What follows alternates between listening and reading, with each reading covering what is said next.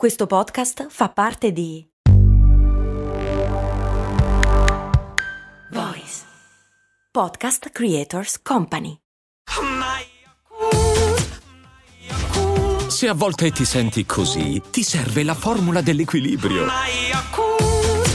Yakult Balance, 20 miliardi di probiotici LCS più la vitamina D per ossa e muscoli. Il patron Jacopo, sulla pratica pagina delle domande fatta su Discord, mi chiede: Ma perché non si recupera l'energia dei fulmini?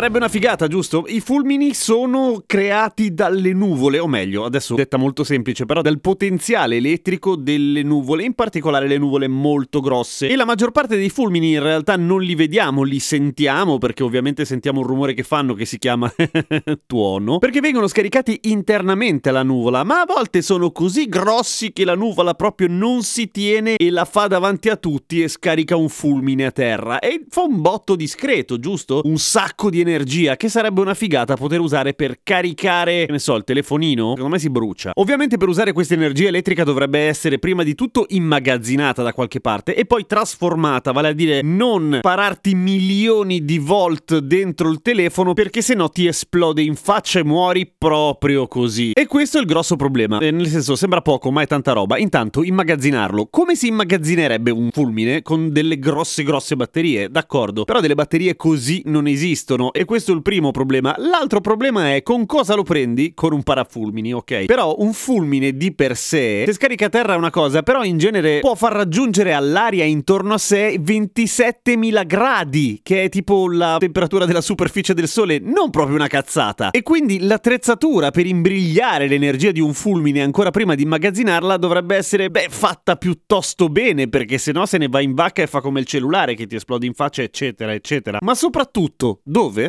Nel senso, i fulmini sono comuni in alcune aree del globo terrestre, in altre aree molto meno, e siamo d'accordo, ma da lì a sapere quanti ce ne saranno e dove è un altro paio di maniche. E non è che puoi metterti a costruire delle stazioni per raccogliere i fulmini un po' a cazzo sul territorio, sperando di pescarne abbastanza da rientrare dai costi, perché non succederà praticamente mai, posto che questa tecnologia ancora non esiste, o almeno pare, perché poi a metà dei 2000 ci fu una specie di startup che cercava di vendere l'energia dei fulmini, ma non se ne fece più una minchia, per cui probabilmente non avevano tanta tecnologia quanta cazzimma nell'area marketing, diciamo così. Senza tener conto che ci sono alcuni fulmini molto potenti, altri che sono semplicemente degli sfruttatori opportunisti di una situazione particolarmente favorevole, per esempio terreno piuttosto vicino alle nuvole o viceversa e un albero o una struttura che gli si avvicina, che lo invita e gli dice vieni fulmine e lui scarica, ma in realtà boh, non era niente di che, poteva rimanere lassù e non non rompere le scatole. Quella di Jacopo, come lo stesso Jacopo sicuramente immagina, non è un'idea nuova, nel senso che per esempio già il buon Tesla, non il mio cane che peraltro è femmina, ma lo scienziato Nicola Tesla ci aveva pensato a cercare di imbrigliare l'energia dei fulmini, ma non solamente quella dei fulmini, infatti si sa da un sacco di tempo che lassù l'atmosfera è carica di elettricità, ma per lassù intendiamo soprattutto la ionosfera che parte dai 50 km di quota in su. E non è proprio facile mettere una spina in alto e tirare un cavo fino in basso per racimolare d'elettricità. Cioè, l'elettricità effettivamente là ci sarebbe anche. Hanno provato a teorizzare ai tempi dei palloni aerostatici che tenevano delle reti metalliche che scarica.